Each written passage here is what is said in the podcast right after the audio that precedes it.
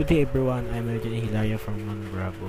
So at this early at the one A M uh, one P M of uh, my online class, uh, we have a subject of G T laboratory for our instructor is ceramics uh ceramic revenue. So we talk about we talk, we talk about the removal of nose cone assembly. So we have the nose cone assembly. Uh, this is the part where the valve, the tube, or the nose cone.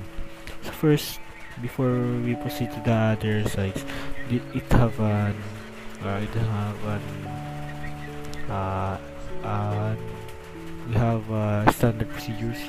First, we need to remove the feathering valve with transfer tube assembly. So removing it is to make us uh, easier to open open the nose cone.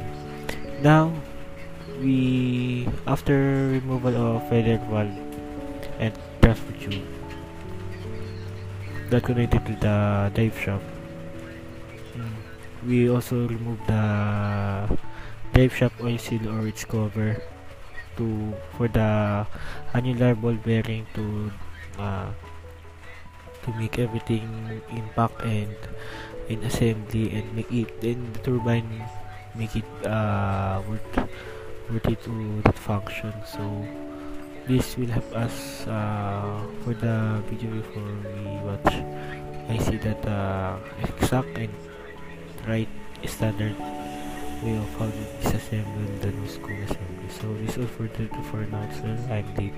Thank you.